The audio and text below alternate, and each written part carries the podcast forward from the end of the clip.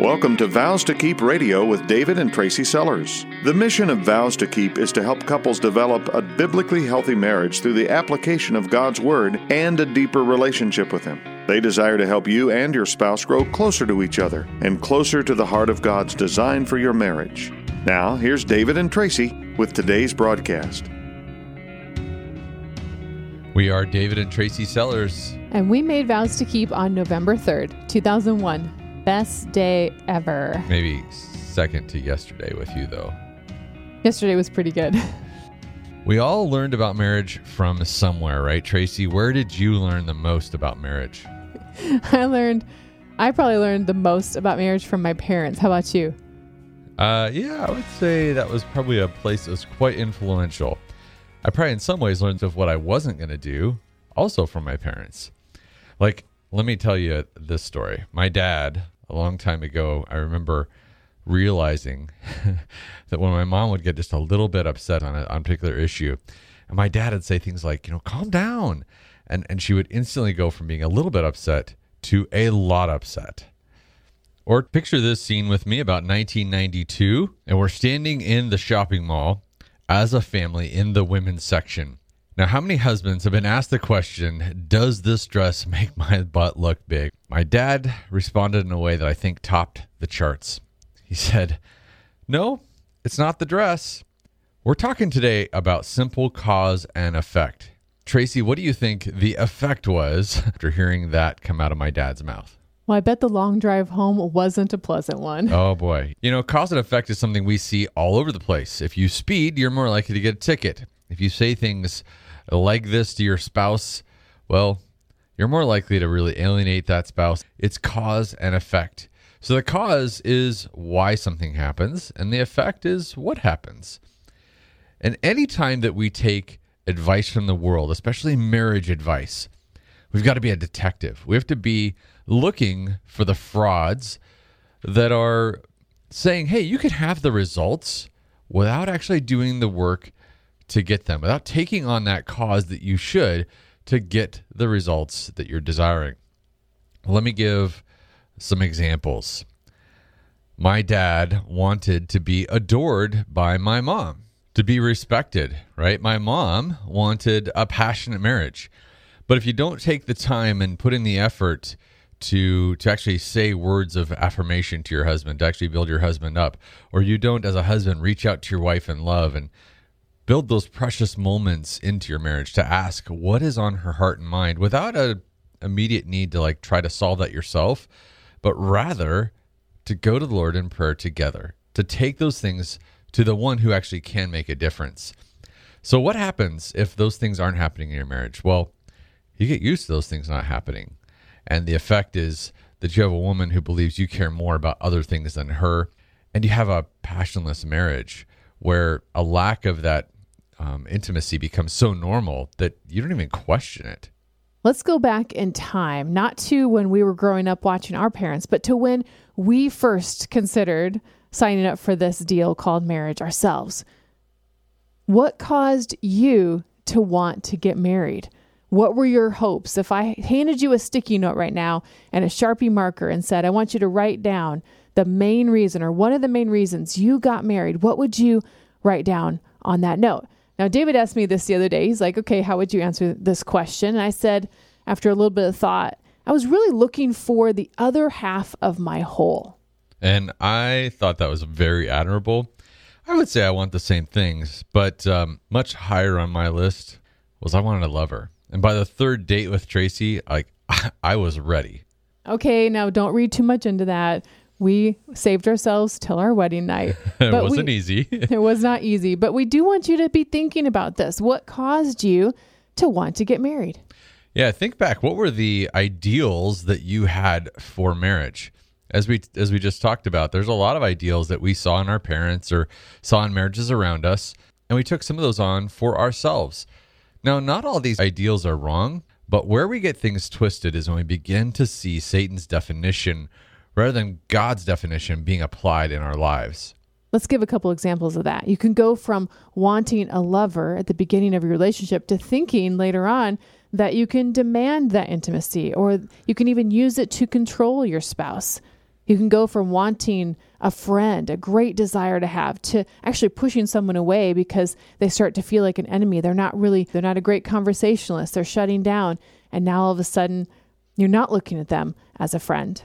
So when we aren't getting the effect we want because we sometimes have our hope in the wrong thing, pretty soon we change our cause to something that we think will get the effect that we want to happen. Now, as we do that, of course, most of the time it doesn't work.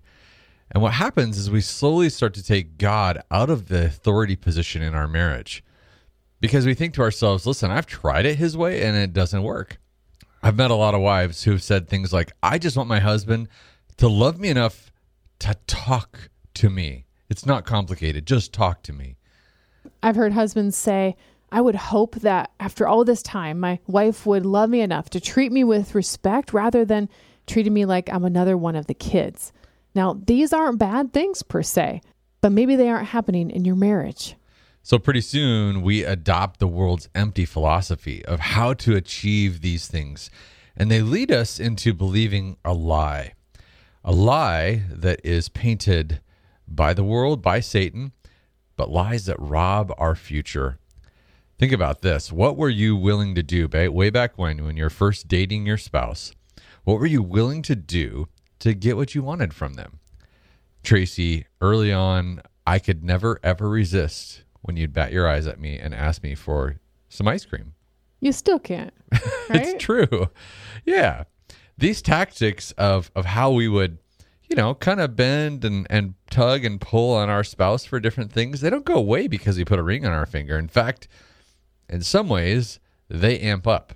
The ice cream thing is sort of a funny example, but I think David is right. We don't stop twisting and manipulating situations to try to get what we want. So let's put it this way. Right now in your marriage, do you treat your husband or your wife with more admiration and love when they do something to love you first? This is really common. We think to ourselves that when we give back that admiration, we're, we're like trying to reward them for good behavior in our spouse. What if I told you that that was actually biblically unsupportable?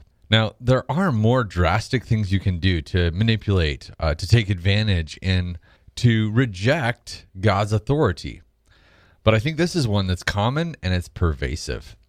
I've met ladies who say, okay, I know God's word asks me to respect my husband, but I can't because he's not respectable. And I've met men who say, you know what? I know that God's word asked me to love her, but I can't because she doesn't love me. In fact, I don't remember the last time that she did anything but scowl at me. How and why would I love someone like that?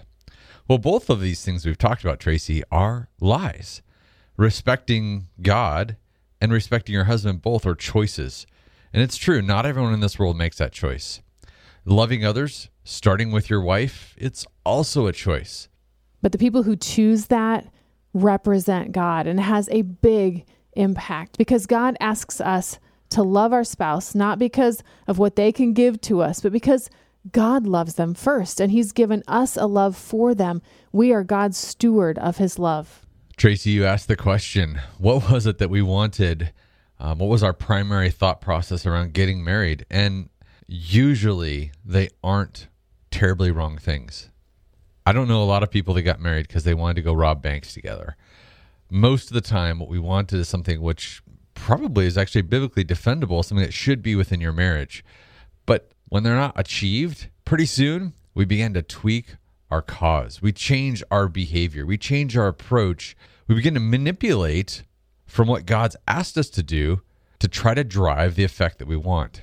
I've met men who who withdrew all of their love from their wives, hoping that was going to inspire their wives to somehow perform for them.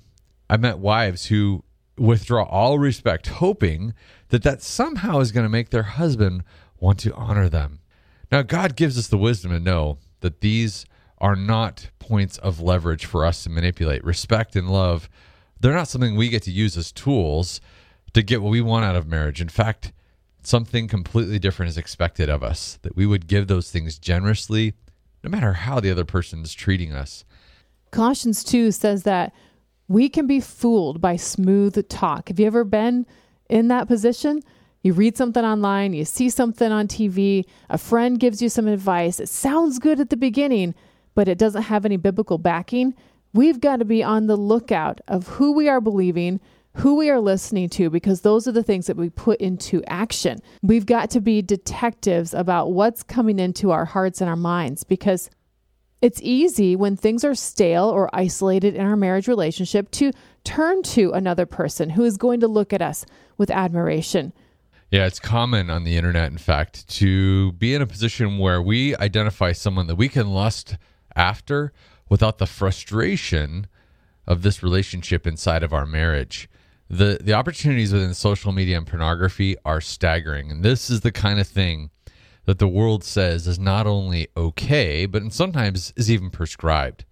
So we see these stale marriages that are hungry for tips and tricks to only gain the effect. They don't want to address the cause. I want to contrast this, though, against the design for your marriage that God gave you, that God designed. He has given many of the desires that we have inside of our marriage to be thriving and healthy, but most importantly, He's given us the Bible. It is pure truth that we can hold every piece of advice up to and determine whether it is appropriate or not appropriate for us to follow. We see in 2 Timothy chapter 3, 16 and 17 that the whole Bible was given to us by inspiration from God and it's useful. It's useful right now in our marriages to teach us what's true and to make us realize what's wrong in our lives, what's wrong in our marriages. It goes on to say it straightens us out, it helps us do what is right, and it's God's way of making us well prepared at every point, fully equipped to do good to everyone, including our spouses. So in the Bible, we find the causes that give God's best in your marriage when we do them with a Jesus kind of love. They are literally guaranteed to have an effect. Now, there's certainly someone who's listening right now and says, Whoa, wait a second, David. I have been loving my spouse for six months, for two years, for 10 years in this way, this very difficult part of my marriage, and I'm not seeing the results yet. The only question is when and where we will actually see those results. I say that because I think actually most of the time, as we lean into our marriage and live our life in a way that um, God's word actually asks us to, we do see the results here on earth. But there will be some of us that will only hear, Well done, good and faithful servant, when you get to heaven. For you have loved my son, or you have loved my daughter in a way that I asked you to love them, and it was very hard. John 13, 34 says, A new commandment I give to you, that you would love one another as I have loved you. So, as you think about how you're going to love your spouse in the year to come, I want you to stop and think how much does God love you? Do you ever stop to ponder that? Because how can we give something away to our spouse and to other people in this world that we don't understand ourselves. Now, this verse is very critical because it actually doesn't say love because I love. It's not a cause and effect, it is an example. Love just as I love. We're to copy him, we're to emulate who Jesus is. And I want you to hear me really clearly on this because I think a legalistic believer could say, okay, fine. Jesus, you paid the price for my sins. So Although I don't feel like loving this jerk, I will love. But did you know you're kind of like a Pharisee in those moments? You're like someone who knows the letter of the law and you're missing the intent. Even in your attempt to carry that out, you will fail to shine Jesus' light. I love what you're saying right now, David, because this is the gospel. And the gospel is relevant for your marriage today because Jesus gave his life for you. You know that. He laid it down before you said yes to him. And in fact, he laid down his life so you could see his love. And this applies to your marriage today because he offered his love to you. And he has the hope that you will accept him as Lord and then reciprocate, that you would be inspired to share his love with your spouse first and then to the rest of your family and beyond the doors of your home. There is reward in this reciprocation of Jesus' love. We see it in Luke chapter 6, where Jesus says, Give and it will be given to you. It will be. A good measure, pressed down, shaken together, and running over, is going to be poured into your lap. For with the measure you use, it will be measured to you. God is giving us an amazing cause and effect promise in this verse. He's saying you will have an amazing effect when you do things my way. So, as you look to how you're going to love your spouse in the coming year, God says, You give as much as I've given, and the people around you will be moved toward God. And that's the goal. When our marriage puts God on display, trust me, you will be overwhelmed with goodness. Let's contrast though with what the world's advice is. The advice we hear is is take, is is get, is demand, because that's the only way you're going to have what you want in your marriage. I read in a magazine a while back some of the best advice I'd ever seen from a worldly perspective.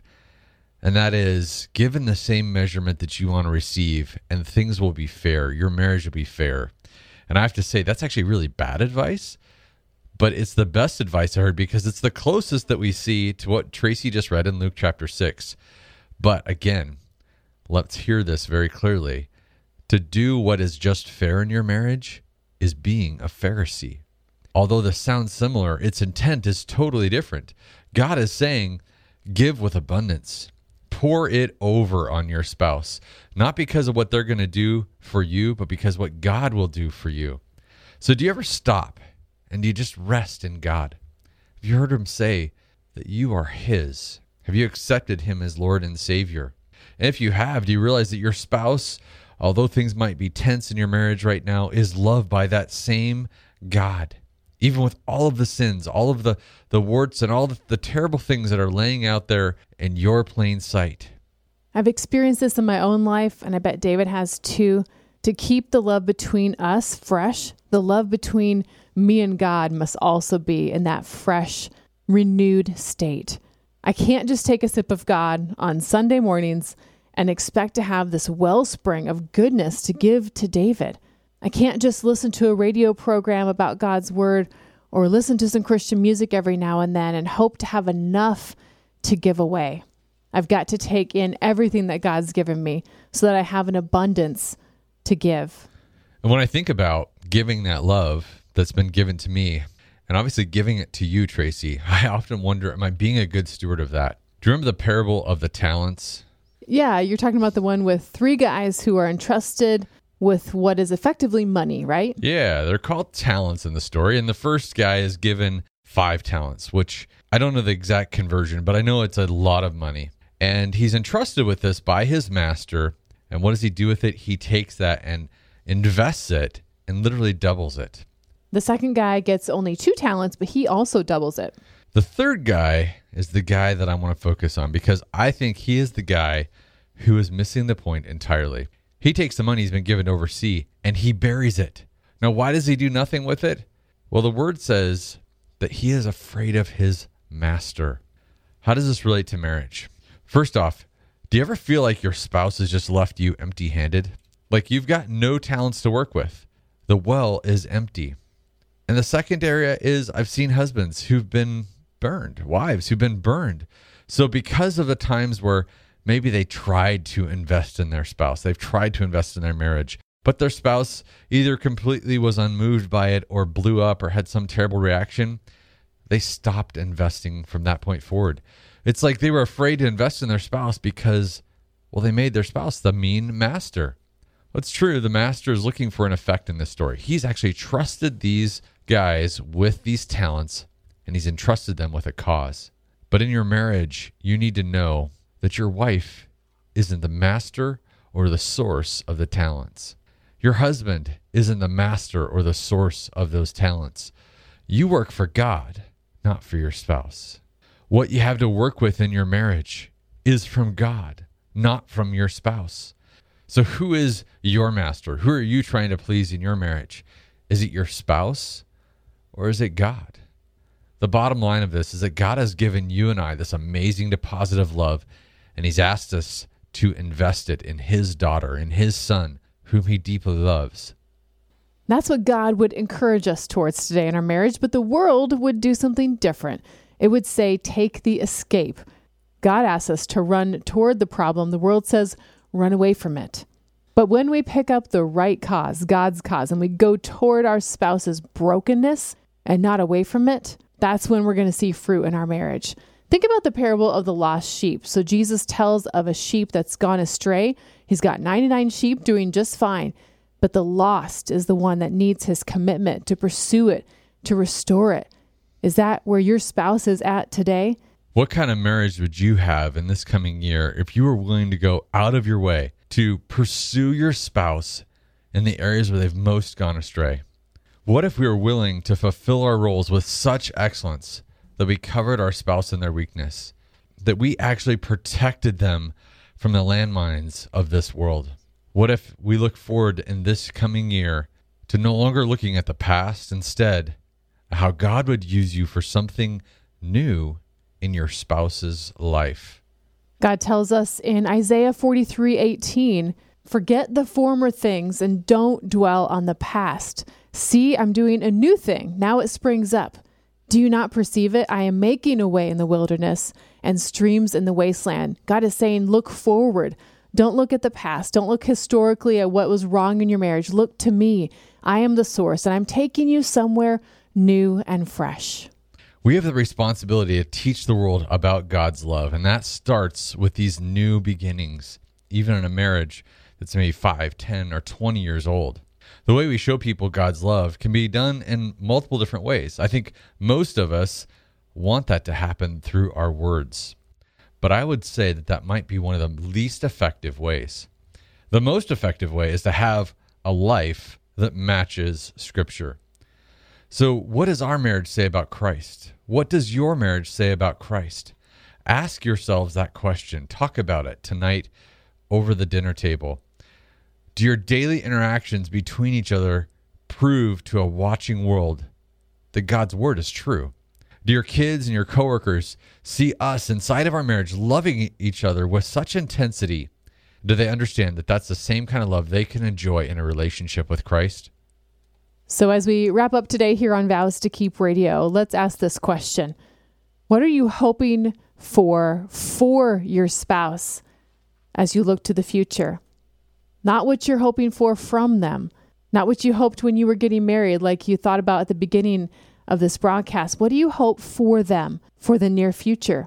If you're not sure, consider this question Where are they weak? Where do they need your help? Where do they need you to come alongside them? Along with sitting down at the dinner table talking about these things, seek the Lord about a goal that God might have for your spouse and how he would use you to accomplish it. Maybe it's that your husband would be freed from sexual temptation or your wife would be. Maybe God is calling you to a more literal interpretation of 1 Corinthians 7, verse 5. Maybe your spouse needs to change their focus from building their kingdom to building God's kingdom. Maybe you and your spouse need to spend some time and take inventory of the spiritual gifts that God has given you if you're believers and what these things mean in the kingdom of God. Whatever it is that God is stretching you in your marriage to be thinking about, we want you to write that down. We want you to carry that around with you for a few days in your pocket, praying over your spouse and praying how God would use you as a tool in his hand to influence their future. To not drive it yourself, not shaping them in a way you want them to look, but rather that God would use you in part of shaping them and how he wants them to look.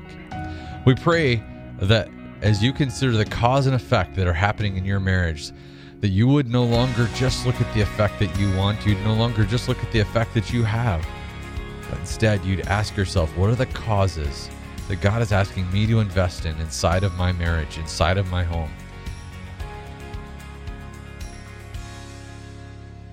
Vows to Keep is supported by a team which includes biblical coaches, writers, and pastoral advisors. If you have a desire to serve marriages in your community, we would love to hear from you.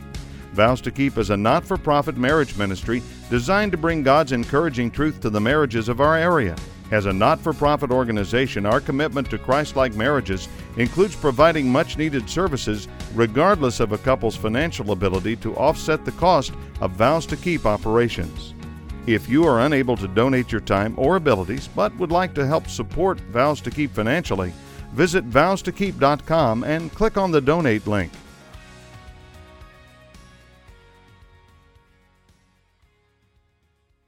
This program is sponsored by Vows to Keep of Zanesfield, Ohio.